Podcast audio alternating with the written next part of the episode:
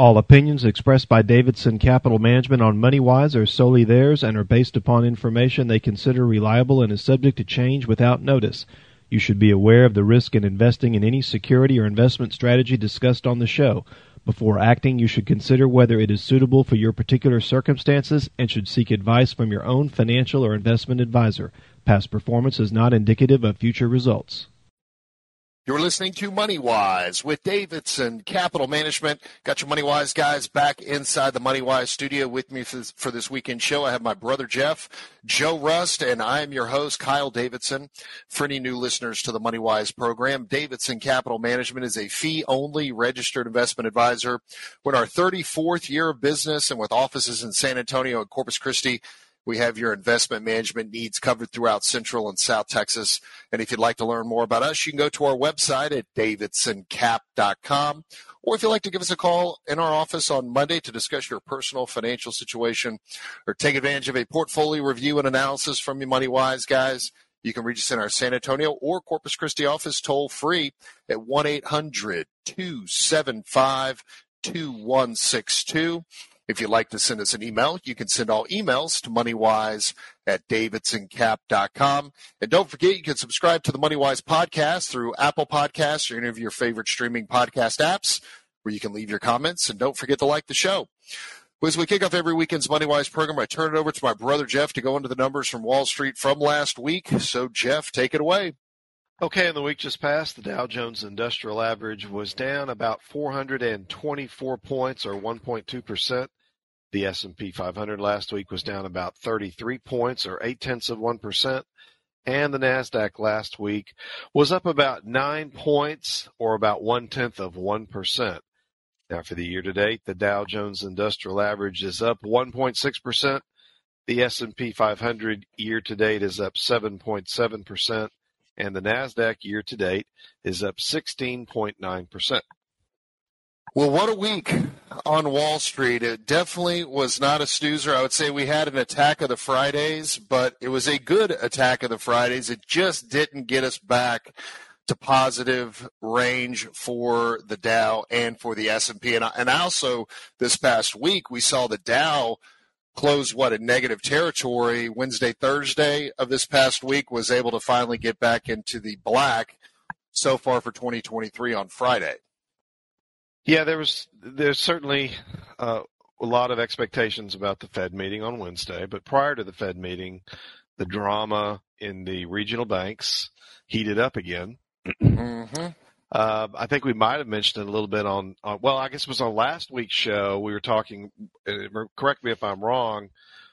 The week just passed, we had another another bank fail. That was First Republic, if well, no, that was it was First Republic two weeks ago, and then and it was actually as we were recording the show last weekend, we were saying it's most likely going to go into receivership, and I think while we were recording the show, they actually announced that they were going into receivership. And then, so, well, and then actually, JP Morgan came in and actually they they, yeah, they put it up for bid. That's right. That's and, right. And, that and, receivership. And it was announced, and it was announced Sunday. I I think it was maybe I wasn't sure if it was on Sunday or it was first thing Monday morning that J.P. Morgan had bought the bank, and we had said it's it, that that the bank is no longer going to going to exist by Monday, and that's exactly what happened. Uh, now, now, whether J.P. Morgan has enough money to buy out every failing regional bank, I doubt that they do. Uh, and so, the bank fears, the contagion fears, the 2008 fears, if you will, was was certainly at the forefront of what was the market was was discussing. You know, Monday, Tuesday. I don't remember exactly which day it was last week that this this latest bank, um, West, Pac, Pac uh, on the West Coast. No less. That's amazing. Three banks on the West Coast all having issues, and then one on the East Coast. Hmm. I had an almost fifty percent down in one day. You know, the shorts were were were all on the attack uh, on the uh, regional banks. The KRE, which is a exchange traded fund that contains I don't know how all, many hundred, all regional hundreds, banks, hundreds, hundreds of regional, regional banks, banks. Uh, was was just that's been taken in the pants all year long, and this this what happened in the week just past, at least you know, especially through through Wednesday, Thursday. Um, That was uh, that was definitely on the tips of every every yeah that that was what the big focus of the week was. was whether, are we going to have another bank this week? And then we get to Friday, and for whatever reason was there's there's been there's now threats that they're going to bring back the ban on short selling for the banks. That's remember when we did that in 2008. There was mm-hmm. there were there were ideas being floated about doing that, and I'm not sure if that spooked out the short sellers on Friday, or they just wanted to take their Did, their big fat profits because that bank was up what almost eighty percent on Friday alone, but it's still trading, I think, for under five dollars a share, uh, even after that move. Yeah, Joe. Well, didn't the SEC issue some kind of warning about short selling? And I, anyways, I think it was yesterday. The SEC came out and talked about there's a lot of short interest or whatever on some of these regional banks, and that caused a little bit of volatility. Also, I mean that that well, me I, caught my attention because people are trying to. You, you get the stock manipulation when you have all these people that are shorting these positions, and there's this this is these are not supposed to be speculative, you know, speculative uh, stocks. These are regional banks that are supposed to be relatively stable. So well, anyway. and, and, this is and this is what compounds the problem, Joe. What you're talking about is allowing these shorters, these these short traders, you know, with with no restraint to be able to short the bank. Well, when you see one of maybe a regional bank that you have deposits in being down 60% stock value in one day, that disturbs your confidence of them as an organization and as a bank, which can then force depositors to go and pull their deposits, which exacerbates the problem. So I personally feel that a moratorium for shorting these regional bank stocks needs to be taken immediately because I'll add to that because there was a bank it's it's called Western Alliance that they're rock solid. They're not on the east coast. They're not on the west coast. They're out of Arizona primarily, but they have other branches in the middle section of the United States. There was a article written in the Financial Times earlier this past week that said that they have the possibility of going insolvent. Basically, any type of news that a short seller would need to absolutely pummel the stock. So this article comes out they halt the stock because Western Alliance had come down so far in value. And then a spokesman for Western Alliance comes out and says that is categorically false and an absolute rumor. So I mentioned, I think Jeff, I think Joe to you, I said, this sounds very familiar like Gordon Gekko in mm-hmm. Wall Street, the blue horseshoe loves Anacott steel. I hope the SEC is looking up and maybe interviewing the writer of this article in the Financial Times that that put that information out there that caused Western Alliance to get hit almost as hard as PacWest. And by the way, once these rumors were dispelled from this Financial Times article, Western Alliance was up just under 50% on Friday. So they have got to, they have to stop. The regulators have to stop this short selling because it can exacerbate deposits being pulled from these banks because the depositors' confidence is shaken when they see the stock that they the, the, the stock of the bank that they do business with down 50 60% in one day. Well let's pause right there take our first commercial break. You're listening to money wise with davidson capital management. You money wise guys will be back after this Welcome back. You're listening to Money Wise with Davidson Capital Management. If you'd like to learn more about the Money Wise guys, you can go to our website at davidsoncap.com. Or if you'd like to give us a call in our office on Monday to discuss your personal financial situation or take advantage of a portfolio review and analysis from your Money Wise guys, you can reach us in our San Antonio or Corpus Christi office toll free at 1 800 275 2162. If you'd like to send us an email, you can send all emails to moneywise at davidsoncap.com. And don't forget, you can subscribe to the MoneyWise podcast through Apple Podcasts or any of your favorite streaming podcast apps where you can leave your comments. And don't forget to like the show. So if you're just tuning in this weekend's MoneyWise program, continuing to recap the happenings of Wall Street from this past week, had another um, regional bank shakeup, uh, primarily with PacWest out of um, believe they're not out of San Francisco, but again, somewhere in California, uh, having issues. But right before we ended the first segment, was talking about Western Alliance, which is a bank that's uh, headquartered, if memory serves me correct, in Arizona. but a rumor that was floated, a story that was that was put out in the Financial Times earlier this past week that caused the stock to get pummeled, then it got halted and then a spokesman came out and said it's completely a rumor and not true.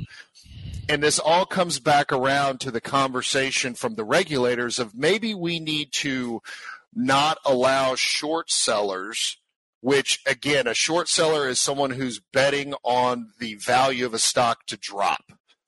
And so, yeah, Jeff. So, you want me to finish my thought before you yeah, hop in? Well, I was just saying that that the regulators need to come in and stop the short selling because if again you have deposits at Western Alliance as a banking customer and you see the value of the bank stock down 40, 50, 60% in a day, then that's going to give you the panic. And because of technology and the speed in which money could move today, I mean, we heard a couple weeks ago from First Republic, they had $42 billion in deposits leave in about 48 hours. 20 years ago, it, you couldn't do it that fast. You'd actually have to go stand a line and they would have a traditional run. I think our regulators, particularly the Fed, Treasury, need to understand the speed of technology today. They need to have some type of circuit breaker technology put into place for this all this electronic banking that's done nowadays to prevent this in the future just in my opinion now just to to clarify a little bit of that SVB Bank had a much higher than industry average uh, percentage deposits above the FDIC FDIC insurance, yeah. mm-hmm. which which exact so so if you had like those those big like the Roku and some other companies had hundreds of millions of dollars, half a billion Roku now, had. I don't know. I don't know. I don't know if how many of those how many of those businesses you know were part of the removal of that forty some odd billion that Kyle's talking about, but the social media aspect exacerbated that issue. Now this is hot and I mean hot off the presses here in the just before we went to start recording today's show, it was just announced that the American Banking American Bankers Association has written a letter to the SEC asking them to halt short selling in the stocks of U.S. regional lenders.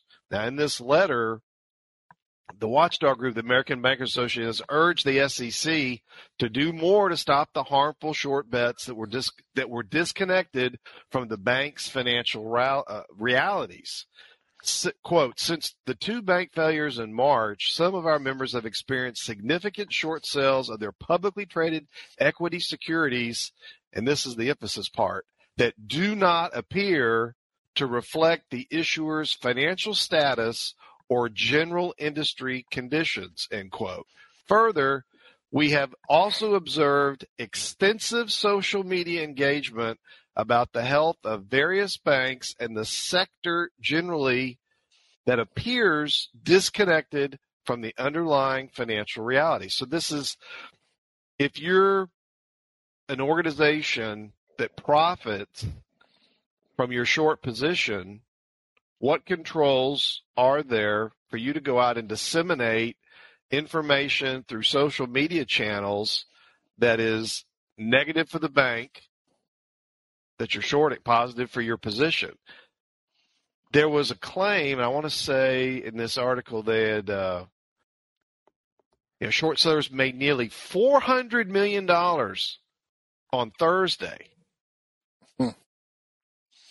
I mean, where, betting, where's betting the against regional banks? Four hundred million dollars. Where, where's the disinformation cops and Facebook and Instagram and Twitter? Where are those disin? I mean, I guess they only deal with disinformation when it comes to Republicans. I guess that's it. But as far uh, as sellers, now wait a know, second. If you're a Democrat, so you can say whatever you want with disinformation.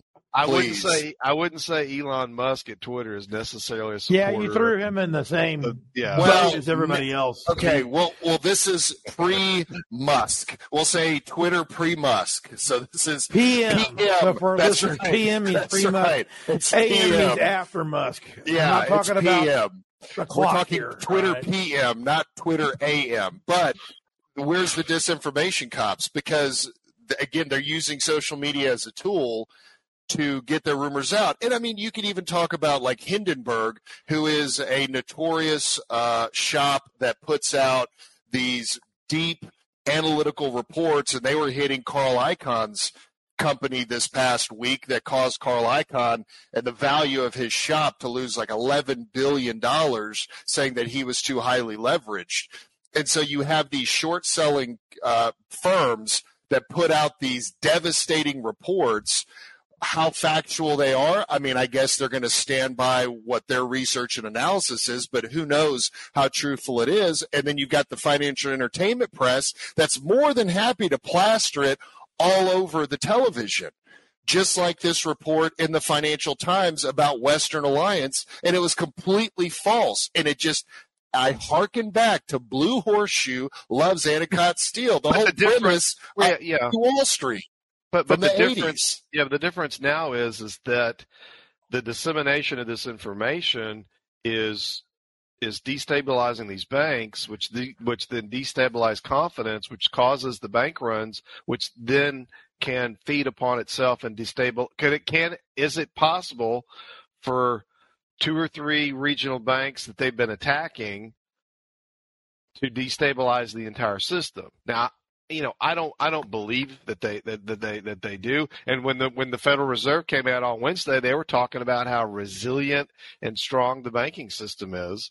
And part of me was thinking, you know, does that sound kind of like the guy at SVB Bank that said, basically everyone stay calm?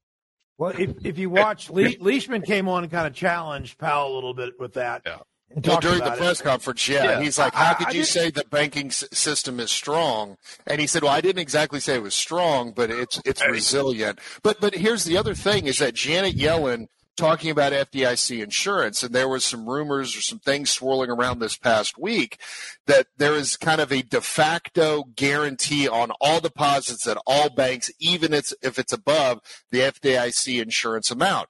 Well, if that's the case, Janet Yellen, Secretary, you know, Treasury Secretary, then why have FDI insurance at all and just say that all deposits at all lending institutions that are regulated is going to be guaranteed?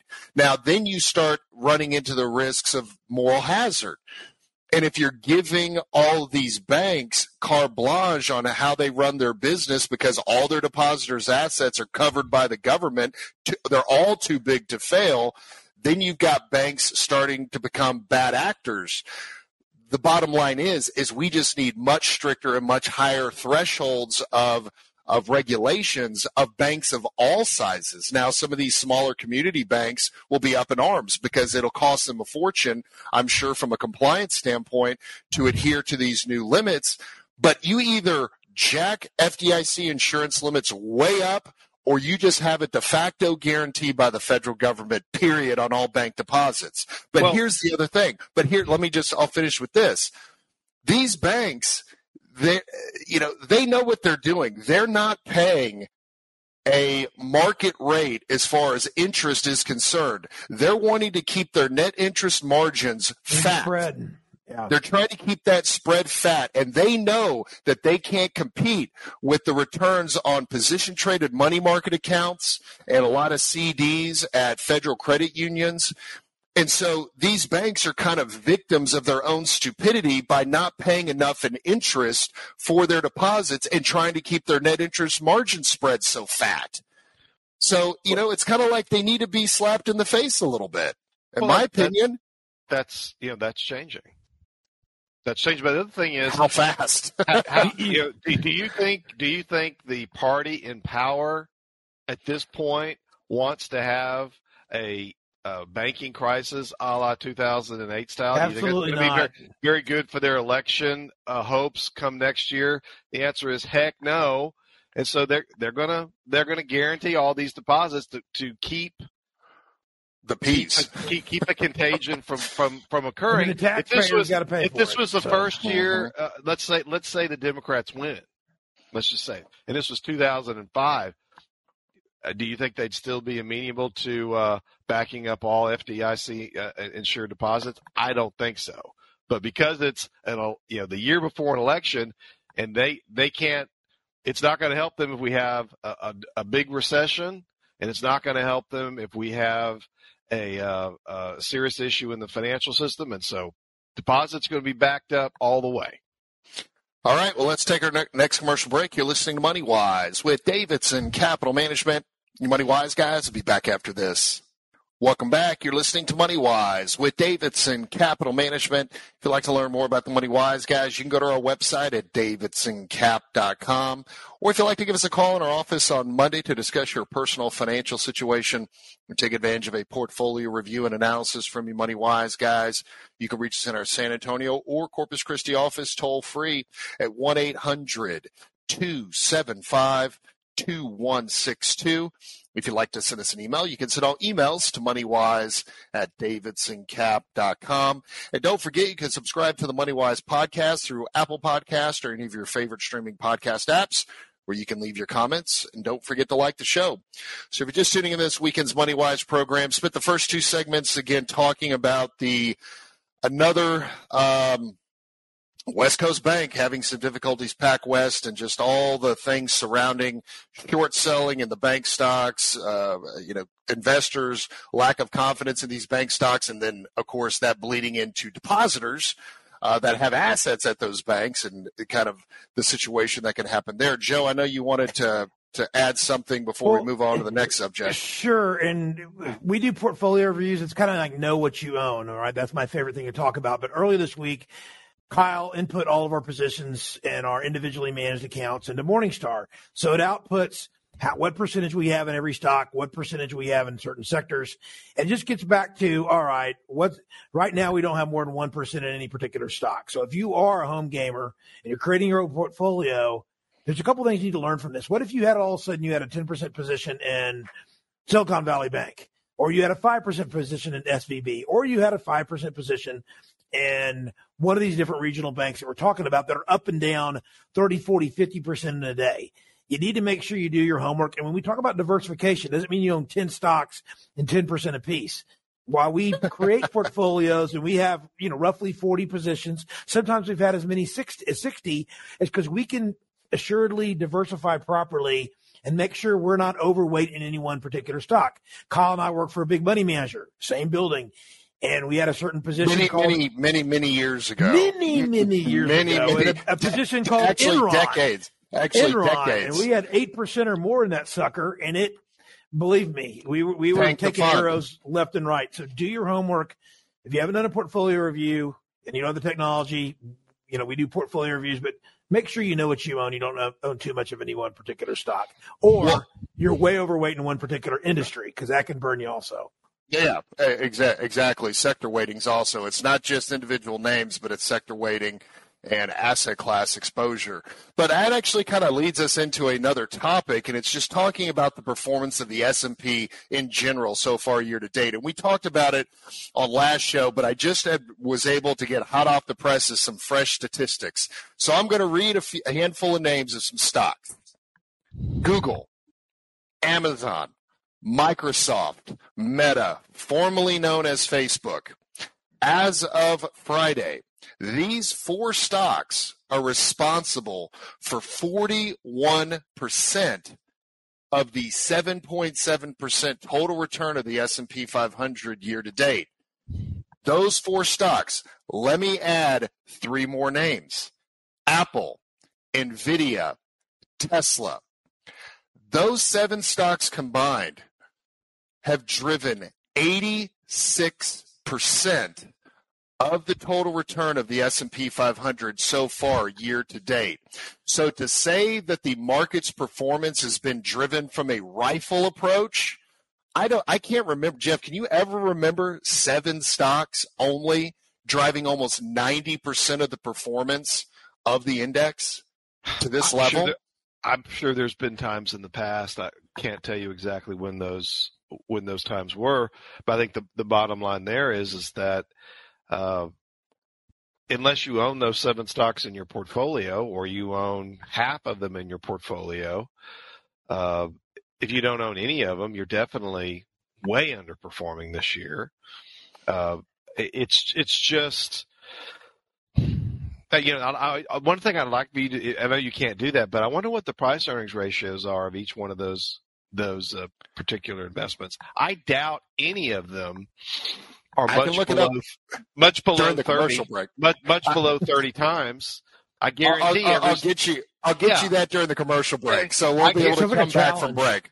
I and I'll get that guarantee every one of them, every one of them's PE is above the- the market average, and and But- I would also hazard to guess that they're at least fifty percent above the market average. So let so let's talk about something a little bit real quick about equally weighted because the S&P 500 is market cap weighted. And mm-hmm. the names that we just read off have some of the largest market cap weightings of the S&P 500 index. Well, let's look at the equally weighted S&P 500 index. It's a fund by the symbol of RSP. And let's see how it's performing. Well, through Thursday's close, where it takes 503 stocks because the S&P 500 there is actually 503 companies in it but if you equally weight all 503 of those companies the total return through Thursday's close year to date of the equally weighted RSP 0.13%. So with the S&P 500 market cap and weighted index up 7.7% year to date, but the equally weighted up 0.13% to say that 97% of the S&P 500 is not exactly participating in this year's gain so far and to say that the breadth is extremely narrow, I think is an understatement. The The breadth is as is is as thin as a piece of paper. Yeah. And that- Exactly. that- you know, Now that could be now that could be interpreted several different ways. It could be like, well, wait a second, we've got a lot of stocks in the S and P 500 that really haven't started to recover from the bear market. I mean, we're still stuck in bear market, you know, territory. Bear market. We're still haven't broken out of it since the January 2022 high. So you could interpret that a couple of ways. You could say, well, you know what? There's a lot of great buying opportunities out there.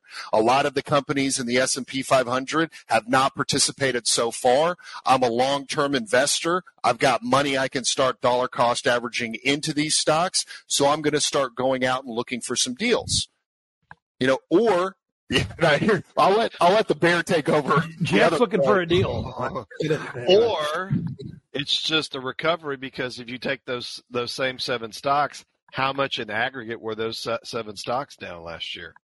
Yep. Well, I can They tell you, Meta was sixty plus percent down last year. Right. And and so if you also how many of those stocks, if you take their performance over the last two years, or, or not from from the beginning of last year to the to the current point, uh, you know, May the on May fifth, if you took their performance and compared it to the S and P 500, how many of those stocks would still be underperforming the S and P? Yeah, the, the the most successful portfolio this year contains the the the most underperforming big cap tech names of last year, and on the bond side, you made the most money. You made the most money by being the f- longest out on the yield curve. Mhm. That's where you make because yields have generally trended down. Mhm. So imagine a portfolio of nearly some of the worst, the worst performing stocks of last year, and you go, you know, l- ultra long on bonds. And and and, and all the Fed's done this year is raise interest rates at every meeting so far, right? They haven't paused yet. They've raised, was it three times now? Am I counting that right? Well, it's ten in total from when they started. yeah, so ten it's in total. I think. 10 I think it's- total. I think it's three this year. You can correct me if I'm wrong. Yes. Uh, and and it, whether they're done or not, we can sit here for the next two hours, two days, two weeks, and debate whether they're going to raise again in you know six weeks from now in June. Now, after Friday's after on Thursday, everyone was like, "Oh yeah, they're done. The pause is here. Here it comes." And then on Friday, we get those unemployment numbers, which I know, Kyle, you you you have really I'll- all the good yeah, statistics. Why don't you go ahead and read those real quick? Yeah, so the uh, April jobs numbers came out on Friday. There was 253,000 jobs created, dropped the unemployment rate to 3.4%. The U6, which is what I truly consider the true unemployment rate, was 6.6%, which is only one tenth higher than its all time historic low. Now, the other thing that was surprising is the average hourly earnings was up a half of 1%, which was above expectations. So we got mm-hmm. more jobs being created, and these folks are getting paid more than expected. But the the market uh, definitely took it in stride, but something that was interesting though, Jeff, if you looked at the past uh, employment reports, they were revised down. Yes, in fact, some of them I'm talking like 100,000 jobs were revised down, but we still have four and a half ish million jobs still not filled. So, and I know we're going to be coming up at a commercial break, so I might not be able to get fully through my point, but about the conversation of is the Fed done raising rates? I would say that yes, they are going to be pausing here. They will not be raising rates in June, even with this stronger employment report. And the reason why I'm saying this is I think the Fed, just again, speculation, my opinion, is I think if they raise rates one more time in June, it could continue to exacerbate the issues in the regional banking area. So if the Fed is trying to get more people unemployed, I think they're going to have to throw up their hands and say, you know what? We still have four and a half million jobs unfilled. We're not going to be able to have a million or two million people out of work. But because of the banking fiasco that we've been dealing with for, you know, more than a month now, these banks are going to have tighter lending standards and those tighter lending standards is going to be really the machine that drives inflation lower and accelerates inflation moving lower as opposed to using unemployment as the driving force to lower inflation. That's my opinion. Is this banking crisis will wind up doing more good for bringing inflation down than putting 2 million people potentially out of work and raising the unemployment rate north of 4.5%. Well, let's pick up this topic on the other side of the break. You're listening to Money Wise with Davidson Capital Management. Your Money Wise guys will be back after this. Welcome back. You're listening to Money Wise with Davidson Capital Management. If you'd like to learn more about the Money Wise guys, you can go to our website at davidsoncap.com. Or if you'd like to give us a call in our office on Monday to discuss your personal financial situation or take advantage of a portfolio review and analysis from the Money Wise guys, you can reach us in our San Antonio or Corpus Christi office toll free at 1 800 275 2162.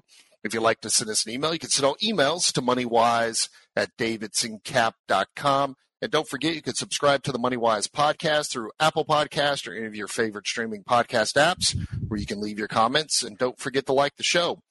So, in our last segment of the first hour of this weekend's MoneyWise program, I know I spit a lot of information out uh, right at the very end of the last segment. Basically, my opinion is is I know the Fed's two mandates is full employment and price stability, and there's been a lot of debate going on for months now. In order to accelerate monetary inflation to move lower, that the Fed needs to get unemployment higher.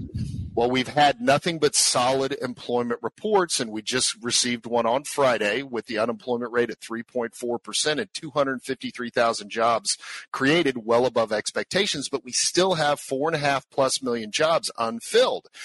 And so my point was, is I think the Fed needs to shift their focus away from trying to increase unemployment through continued interest rate increases to help slow the economy, which helps bring inflation down faster, and realize that the situations that have been happening in the regional and super regional banks, I think because of this, these banks are going to be tightening lending standards. And I would say even the money center banks, everyone is going to be tightening lending standards, which has an effect to slow the economy, which will then help accelerate inflation coming down without having to have higher unemployment. So that's why I feel that the Fed is done raising interest rates and they'll just continue to circle the field for the future and, and rates will be higher for longer. I know we all three agree we don't think the Fed's going to be cutting interest rates this year. I know we all agree on that. I just don't see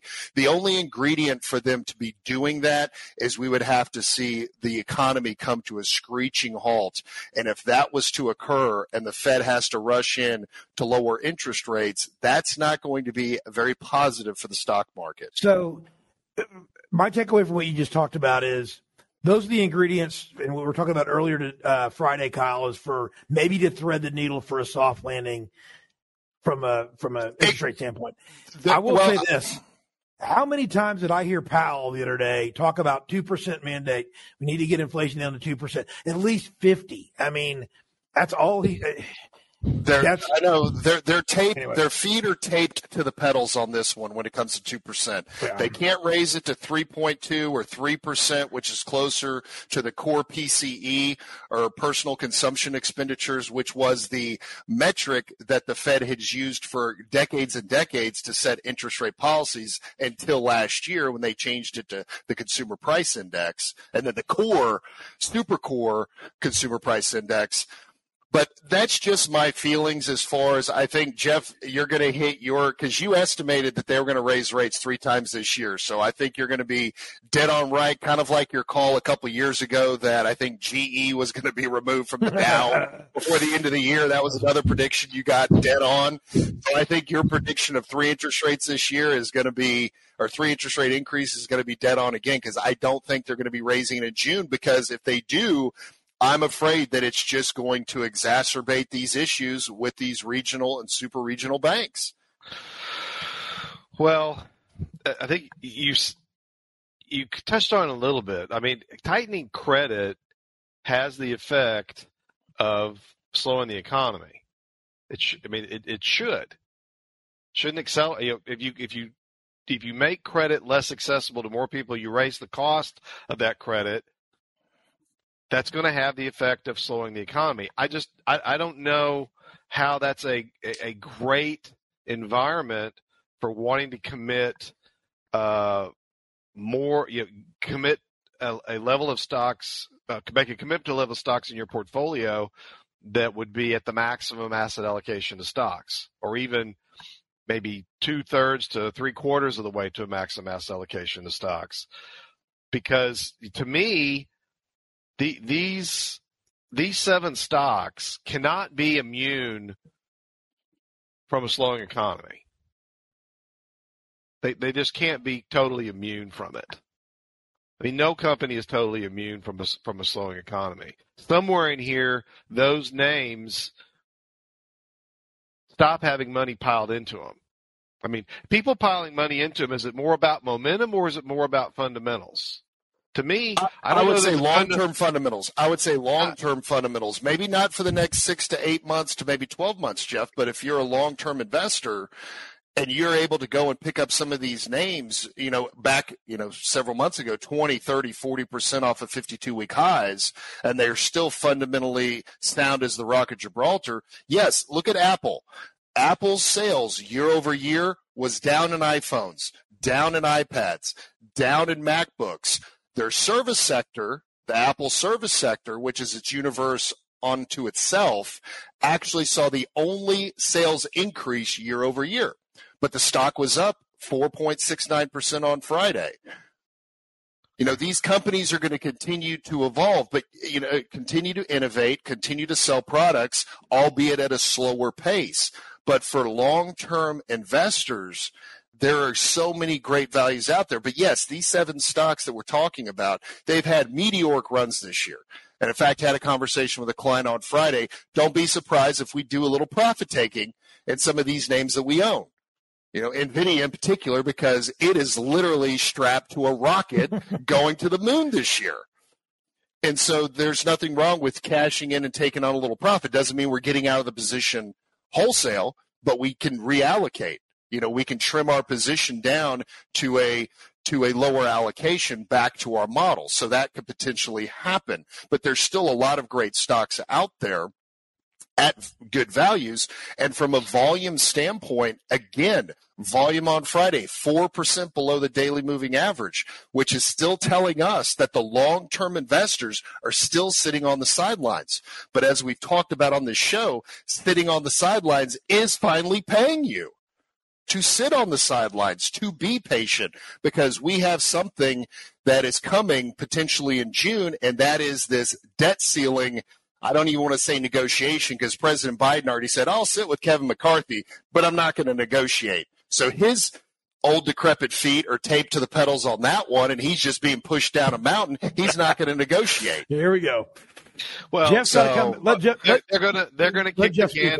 They're gonna kick the can down the road, probably to the fall. Um, on on that whole issue, you know, we're not going to default. The Fed Fed says they have no tools to help the economy if, if the government goes into default. So whether we have the kind of drama that we had in 2011, I really just don't think we are. You know, sometime sometime uh, it's going to happen here in the next two weeks. They're going to they're going to kick it. They're, they're not going to give a permanent problem. They're just going to kick it down the road to the fall. That's my prediction on that.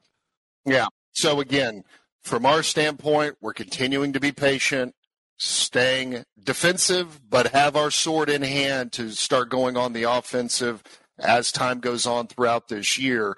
Uh, but we've got a CPI coming out Wednesday.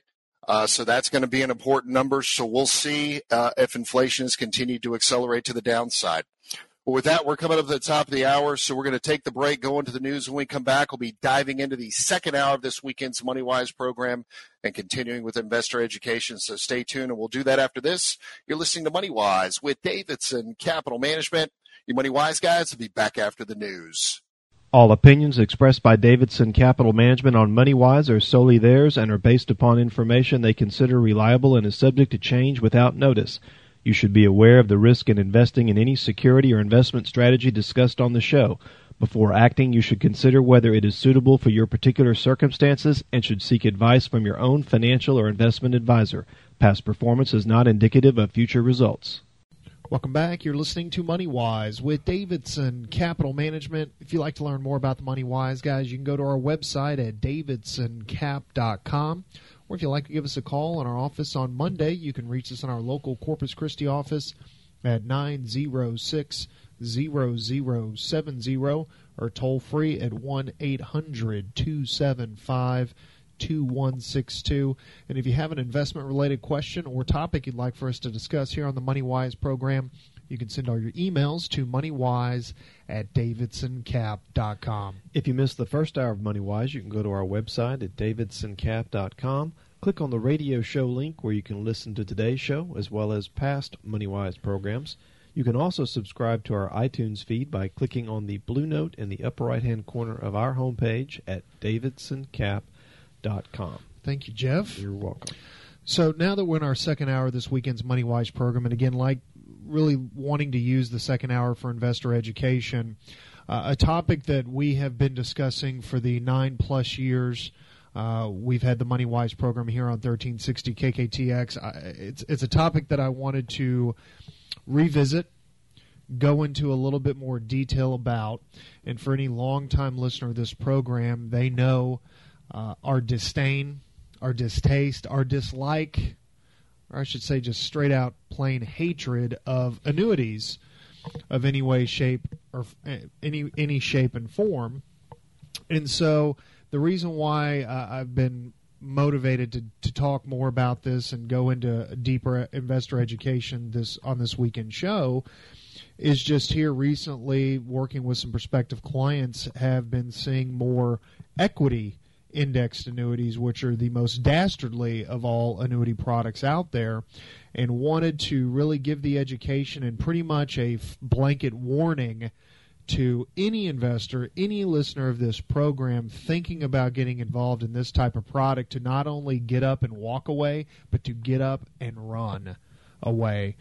And so I want to just go into some education. So let's just start kind of from the very beginning. You know, what is an annuity?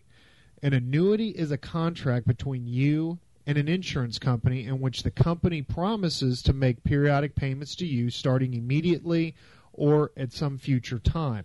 So if the payments are delayed, that's called a deferred annuity, and if the payments start immediate, it's called an immediate annuity. Bottom line, the definition of annuity is periodic payments. I mean, really, that's what it is. The key word in that statement that you just made, Kyle, is the word promise.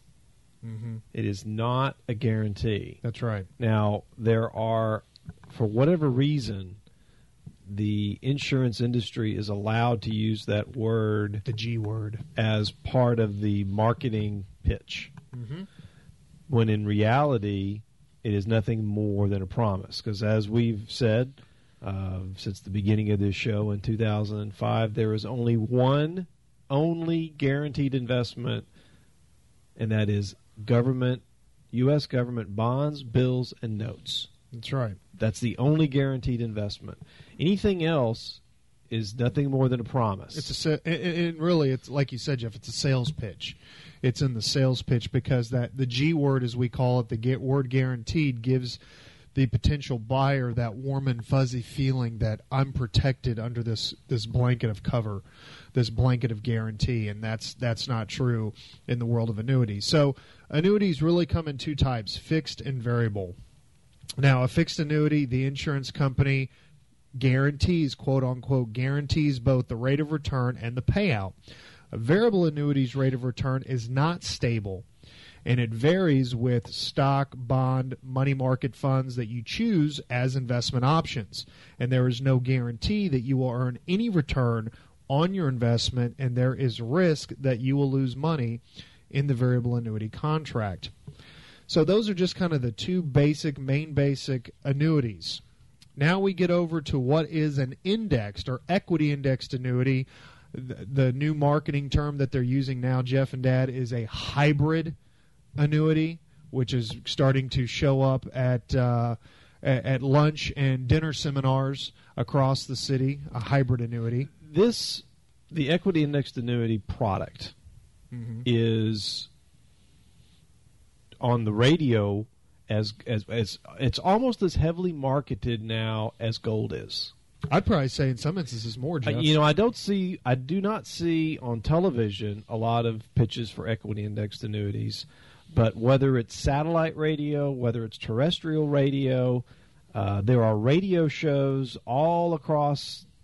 You know, we, we hear as we're driving across the state of Texas, there are probably five equity indexed annuity based radio pitch shows for every one registered investment advisor uh, type show like we have it here with uh, MoneyWise on KKTX. There, th- there'll be five others. Uh, we know of at least two or three in the San Antonio market that do nothing but pitch equity indexed annuities, mm-hmm. and uh, we know for a fact in every large market in this state there is a radio show either running on Saturday or Sunday whose one and only basis of running that show is to promote equity indexed annuities. And every show is just repetitive, repetitive, repetitive, trying to drill in all their marketing techniques and some of the outrageous claims that they can make. And as we get further in this education, I'll explain why the salespeople of equity indexed annuities can make such outrageous claims in their sales pitches.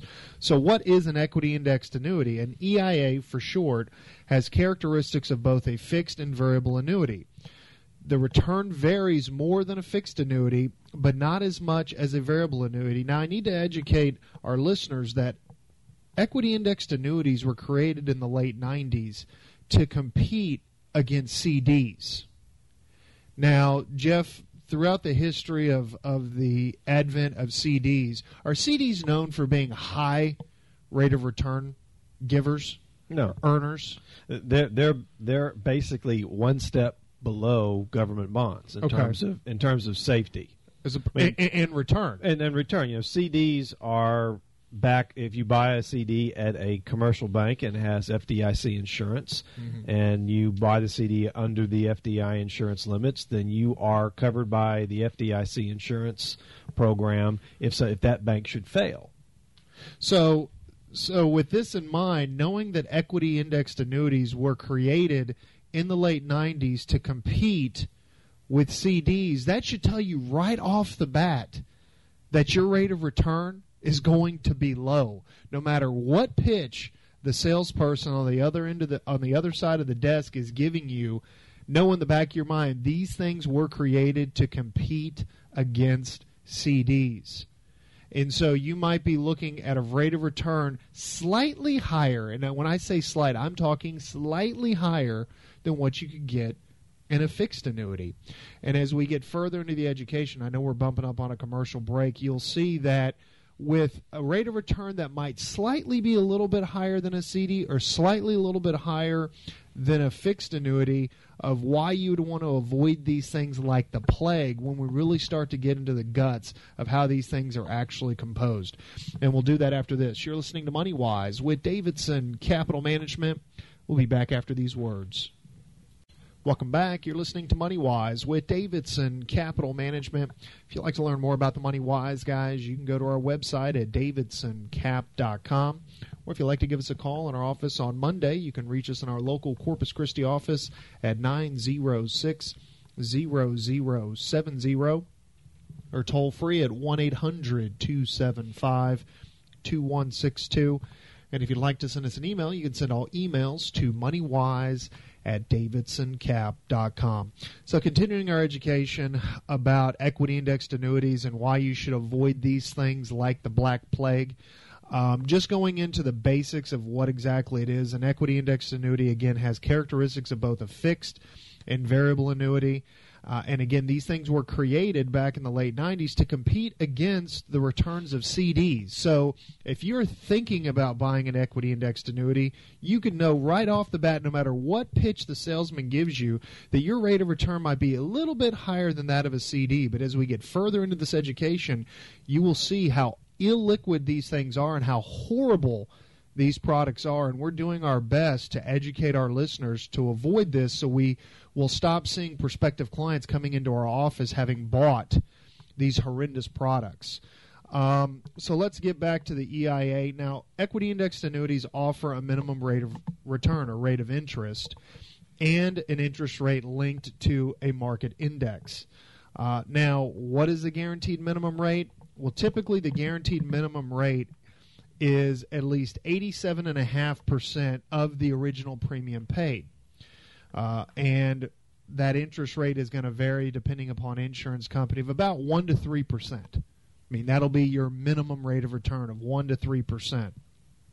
Now, remember, if you surrender the equity indexed annuity early, you will have to pay a significant surrender charge and a 10% tax penalty, which will reduce or eliminate any returns. And I wanted to talk about that. If you're funding annuities, and this goes for equity indexed annuities, fixed annuities, variable annuities, if you're funding annuities with after tax dollars and you're pre 59 and a half, if you take out any money from that annuity, whether it's a full surrender, if it's a 10% free withdrawal, when you receive those dollars, a portion of those dollars would be considered gains and taxed as ordinary income and you would have to pay a 10% early withdrawal penalty. Now, the tax consequences of annuities are typically not disclosed by the salesperson. The salesperson only talks about how great the tax deferred growth is, but they don't explain to you that when you pull money out of an annuity, how it's taxed, uh, really the detrimental tax effects it has on the way coming out and that's something that everyone needs to keep in mind. Eh, eh, what we have found, Jeff and I and Dad, what we have found when salespeople are selling annuities, they sell based on half truths. They only tell you half of the story. They only tell you the good part of the story. They never tell you the bad part of the story because if they told you the bad part of the story, you would never sign on the dotted line. You would never, ever in a million years buy any type of an annuity product if they gave you the full truth about these products. And that's what we're here doing today is giving you the full truth about these products to really educate you so you know going in that if this product is pitched to you or positioned to you you will get up and walk away from the table. So how good is this quote unquote guarantee? As Jeff and I said earlier guarantee is only as good as the insurance company that wrote it. So it's not a guarantee it's a promise and when it comes to these quote unquote promises, something else that an annuity salesperson will not tell you is that the state of Texas has a state insurance trust where basically that trust is in place in case an insurance company goes out of business. Well, in the state of Texas, the maximum amount of restitution you could receive back from this trust fund the, in the state of Texas if an insurance company that you had assets with went out of business is a quarter of a million dollars.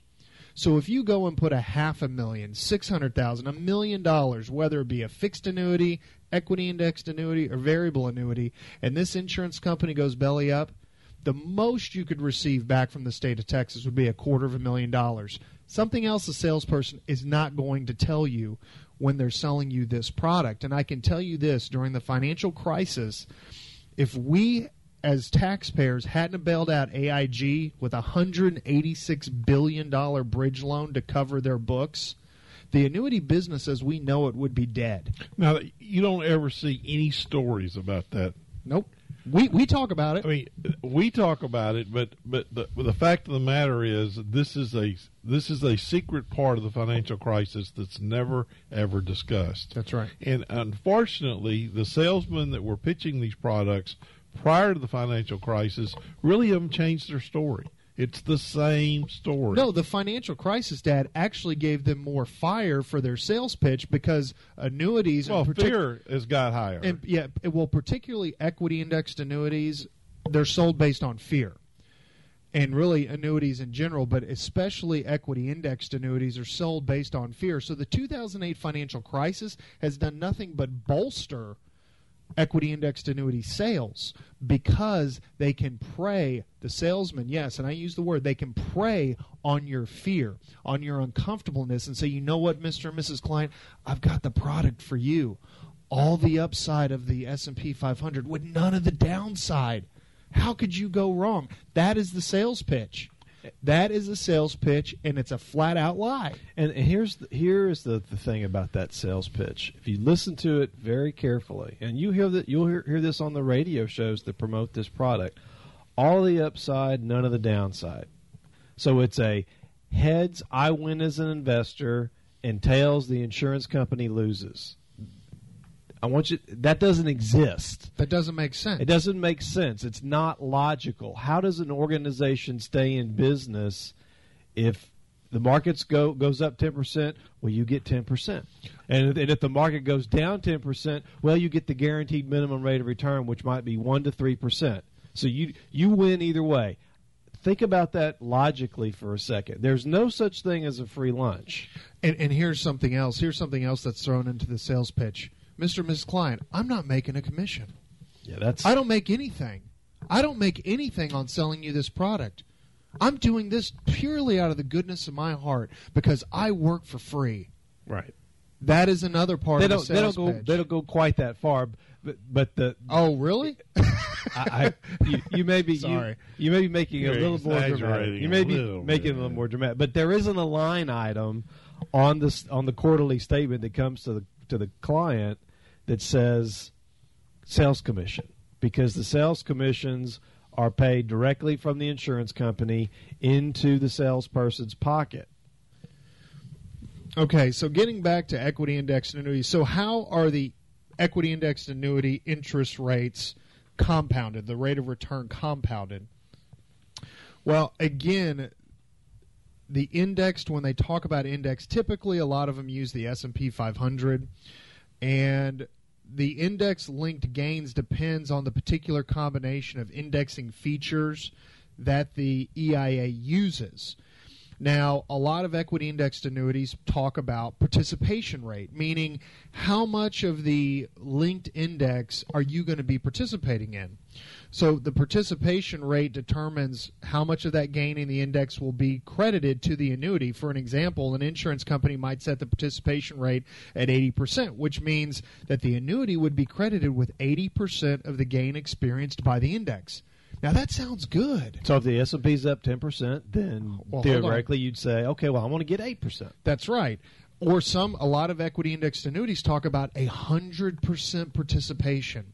So you, as the customer, thinking, "Wow, I get a hundred percent participation of the S and P 500 index, so I get all the upside." But then, if it goes down and the market goes to zero or less than zero, I get the guaranteed minimum return. Man, what a great deal! I can't believe these products haven't been around forever. Why doesn't everyone own these? That's the good part.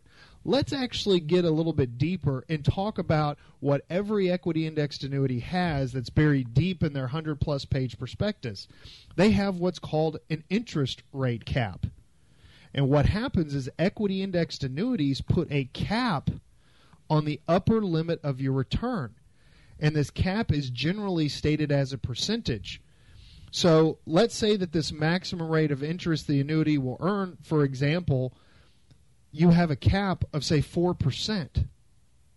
So the market goes up 10. The S&P goes up 10%. You're capped at 4.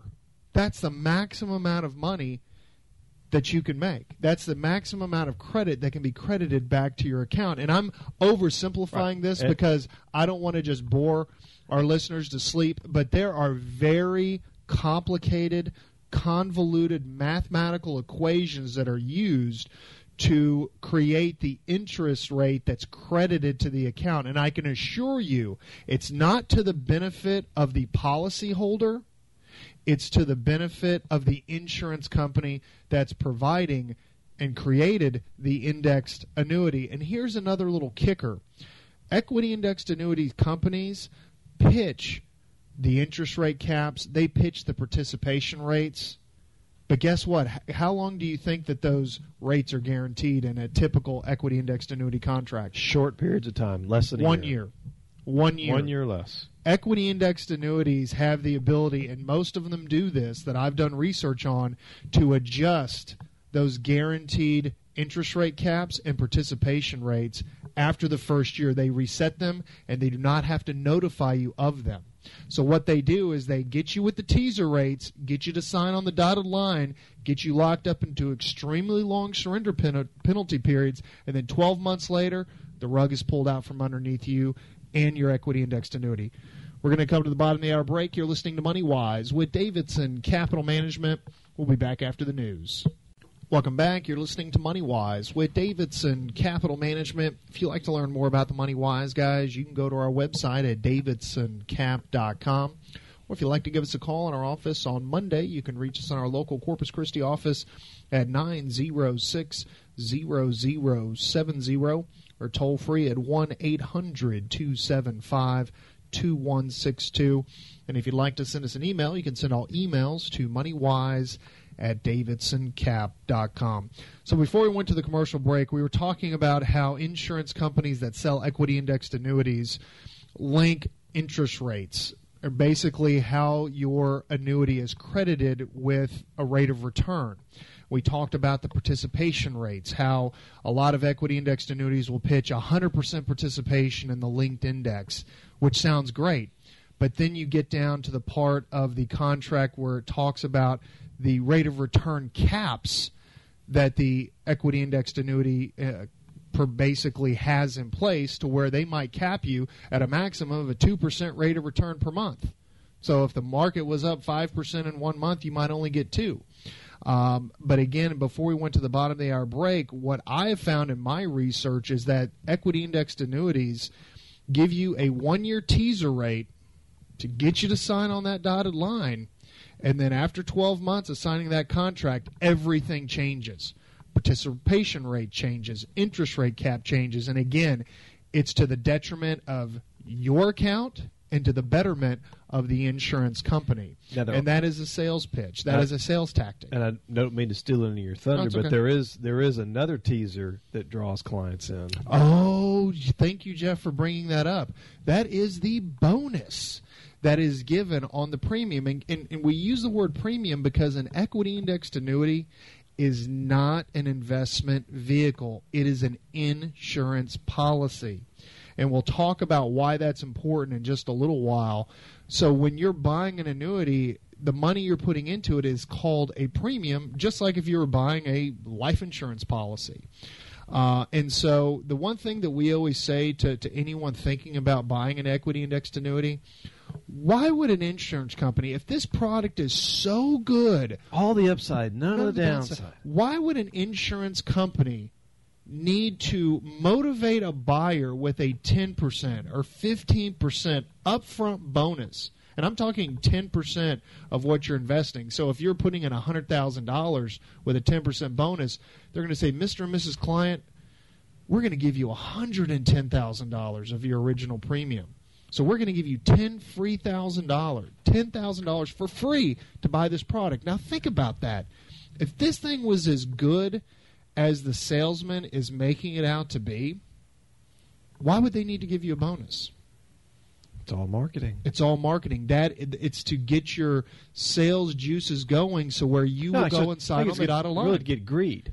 I mean, how many how many right. investment products can you buy? I mean, if you were to buy a mutual fund, you go on the paper and oh, here's this Vanguard fund. Well, if I buy this Vanguard fund, they're going to give me an extra ten percent. If I put hundred thousand dollars into it, it's now going to be worth one hundred and ten thousand dollars. Mm-hmm. You see any are your mutual funds offering any, any sort of teasers to get you in or individual stocks? Heck, no. No. This is the this is one of the only products that I know of that that in order to entice people to sign on the dotted line, they they sweeten the pot with these bonuses.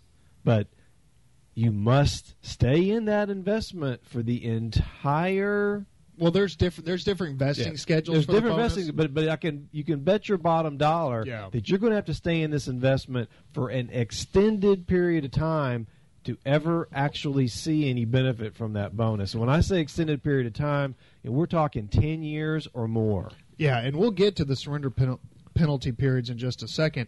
You know, and again, as I've I've said to anyone thinking about buying these, if they have to entice you with free money, if this thing is really that good as it's being presented, they wouldn't have to give you anything. Well, if it were really that good, Kyle, why would we even need to be buying stocks? And why would we need to be buying bonds? Exactly. And why wouldn't you be buying mutual funds? And why would all these other organizations in the United States that are selling, uh, that are managing people's money, why would why would we need to be spending all this time about trying to figure out what's going on in the markets? All we got to do is stick it in these equity index annuities. Going to get all the upside and none of the downside, and a bonus on top of it. And why would the majority of major insurance companies not offer this insurance product? And, and you and you bring up a good point uh, that of the 20 largest insurance companies in, in the country, that 19 of them avoid it like the plague and don't touch it with an 11 foot pole, let alone a 10 foot pole. And most equity indexed annuity providers are smaller.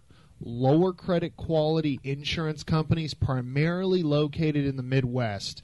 You'll see them in Iowa. You'll see them in Missouri. You'll see them in Kansas.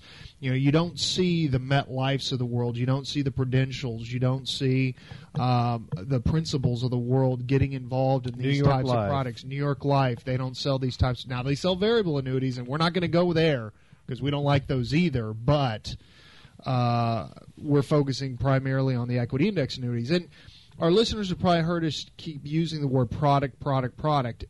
Inv- listeners have to understand, everyone has to understand, this is an insurance contract. This is not a security, which means that FINRA, which is the Financial Industry Regulatory Authority, and the Securities and Exchange Commission do not police these products which also means they do not police the words that are coming out of salesmen's mouths when they're selling these. It's up to every state board of insurance to police these. And I can tell you with past conversations I've personally had with the State Board of Insurance, I think they're really behind the curve. And correct me if I'm wrong here, Kyle, but haven't some of the major brokerage houses banned the sale of these types of investments? Well, in fact, FINRA, if you have a 7, Series 7, which is a license to sell financial securities, stocks, bonds, options, what have you, um, they are really recommending you not sell these products. And that if you do want to sell these products, you have to go through quite a few hoops to even get the authority to sell them. FINRA would prefer any financial salesperson, typical stockbroker, to not sell these products. And in fact, there is an alert, an investor alert on the FINRA webpage. You can go to brokercheck.com or FINRA to actually read about the investor alerts on equity indexed annuities and how complex they are and how convoluted they are. And they're made that way and they're designed that way for a reason. So the salespeople that sell indexed annuities are not regulated by FINRA. They're not overseen by the Securities and Exchange Commission. They only answer to the State Board of Insurance, which means that in their marketing pitches, they can make some absolutely outrageous claims. And when they turn out not to be true, they simply get a minor slap on their hand from the State Board of Insurance. And just to kind of, for some of our listeners that uh, weren't listening to us in 2005, 2006, we actually turned into the State Board of Insurance a particular radio show that was promoting equity indexed annuities. and uh, in one show in One one, show. in one hour they had 26 noted violations in their sales practices and the sales pitches they were making. You know, continuing on EIAs, they carry extremely high fees and pay outrageous commissions to salespeople. In fact, I found a study conducted by two PhD mathematicians for a firm called Securities Litigators where they have found that approximately 20% of premium paid into an equity indexed annuity goes directly into the pocket of the insurance company that created the EIA and to the sales force. And you keep saying EIA, Equity, indexed, annuities. So if you're given that have joined. so if you're buying an equity indexed annuity putting hundred thousand dollars into it, you can almost assure yourself that about twenty thousand dollars of that is going into the pocket of the salesperson and the insurance company that has created the product. And you might say, Well, Kyle, I put in hundred thousand dollars and I've got hundred thousand dollars in my account. That is true.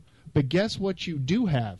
You have anywhere between ten to 17 years of surrender penalty period. Yeah, you heard me right. 17 years. I'm reviewing accounts right now for a prospective client that has 17 year surrenders, which means that if you want to get out of this thing, you're going to be hit with a massive back end sales charge to cover the huge amount of commissions paid to the salesperson that sold these things.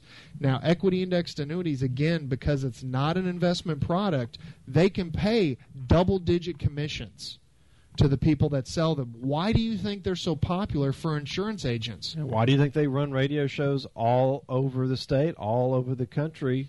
Because they pay big commissions. That's right. Um, and so we, you know, we talked about the surrender pe- penalty period. You know, I've done a bunch of research on multiple equity indexed annuities, and what I have found running numbers back, and in fact, I've I've seen some where numbers have been run back to 1950. I've seen numbers run back to 1962, and I can tell you that from the research I have done, you're looking at historical rates of return for some very popular equity indexed annuities that are out there right now being sold returns ranging anywhere from one and a half to two percent annualized per year.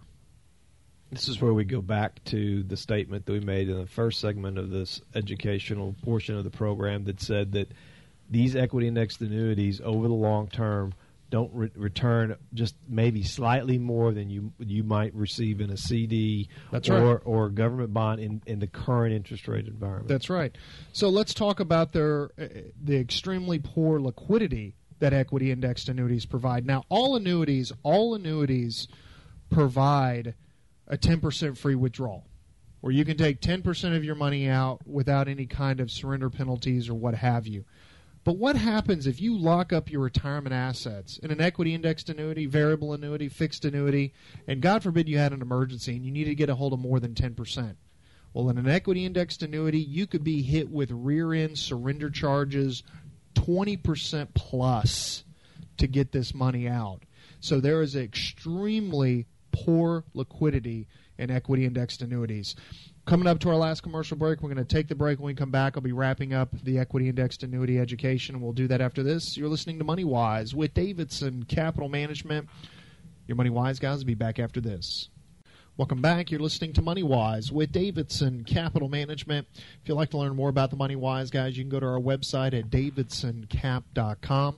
Or if you'd like to give us a call in our office on Monday, you can reach us in our local Corpus Christi office at 906 0070 or toll free at 1 800 275 2162.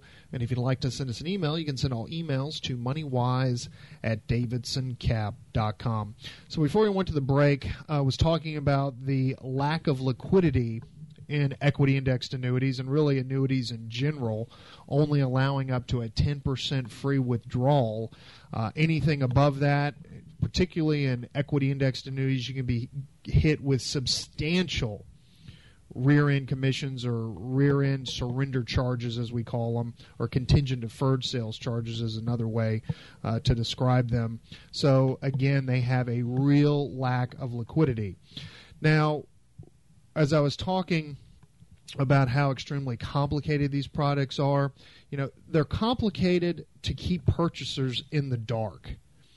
So the salesperson can can continue to make outrageous claims and sell their perceived advantages to the purchaser.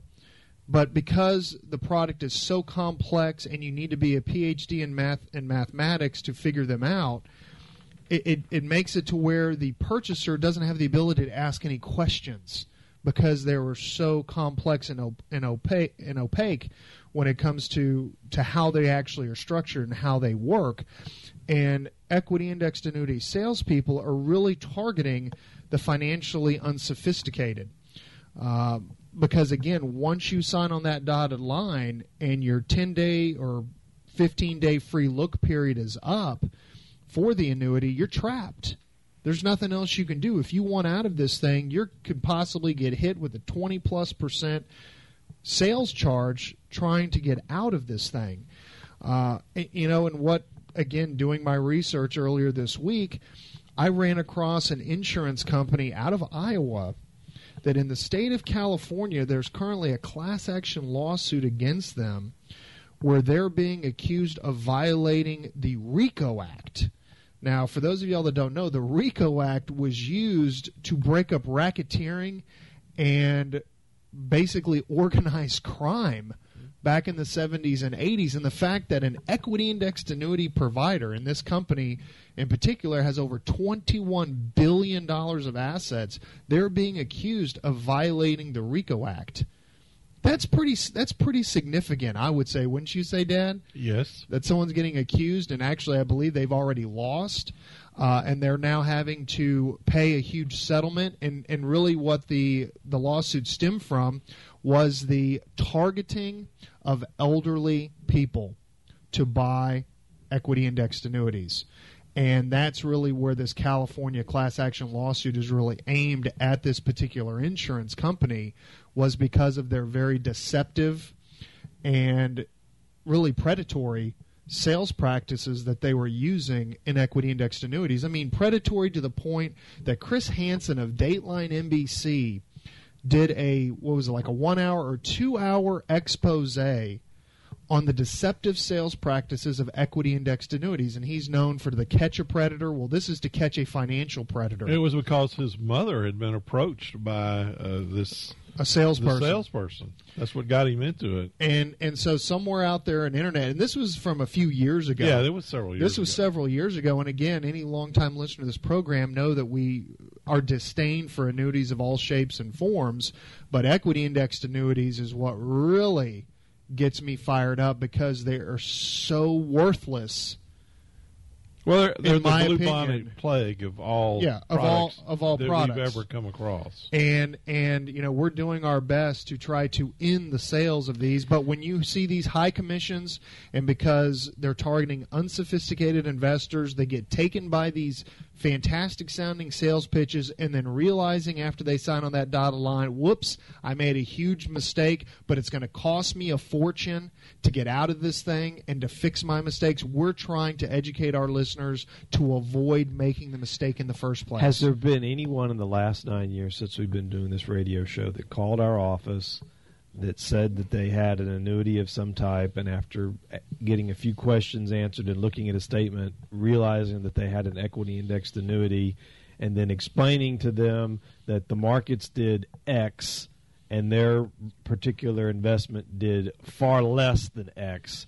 Have we ever had anyone express their pleasure that they bought one of these years ago? No, in, in, in fact, the prospective client right now that I'm working on was just doing some analysis on their EIAs. Got an EIA that's had since around 2006. Since 2006, um, his performance return up 15%. Moderately allocated asset builder account at Davidson Capital Management, actively managed, close to 90%. After same- man, all fees and after all fees and expenses. That's a huge difference. That's a huge difference. When you annualize that number, when you annualize that number out, again, they're making just above what a CD would return. But uh, I can almost assure you that the sales pitch being used was all of the upside, none of the downside. And I do know, and again for education, this prospective client had told me that another big pitch to him was that annuities was the only way to shelter your assets from lawsuits. That is an absolute lie. There are a multitude of ways to shelter your assets from being sued and from liability. Being inside an IRA, inside of a 401k, inside any kind of retirement plan, that's a way to shelter annuities. You have family limited partnerships. Yeah, the last person that anyone should be asking about how do I shelter my assets from potential lawsuits is an insurance salesman. Amen.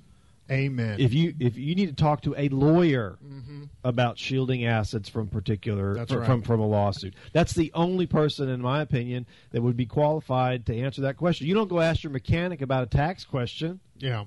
That's right. You don't and come to you, you, you, don't come to us asking about a heart problem. That's right. You don't go to you your know. doctor to get your teeth cleaned. Right. So uh, I mean, really, when it comes down to the end of the day, anyone that's listening to this program that has even had the fleeting thought of buying a product like this, do yourself a huge favor. Pick up the phone, give us a call at 906 0070 and take 15 to 20 minutes out of your life to get an education about how these things work. And that's of any any type of annuity. Of any type of annuity, and I can tell you that we've had some calls. I've had some calls in the past, Jeff, of people that have heard this education that we've done in the past on annuities, and they have thanked us for making that mistake in buying these types of products. And you know, I wanted to, to thank all of our listeners to to sticking with us in this second hour of this weekend's Money Wise program to get this education because we want to see the ending of the sales of these products because they are no good for for for nobody. I mean, they're they're no good. Period and there should be no reason for these things to be bought. So if you want to get an education, you give us a call. And with that, I would like to thank everyone for listening to this weekend's Money Wise program. Again, if you'd like to give us a call in our office on Monday, you can reach us at 906 0070 or toll free at 1 800 275 2162. And for my father, John, and my brother, Jeff, this is Kyle Davidson saying have a fantastic weekend and to your financial health. We will talk to you next week.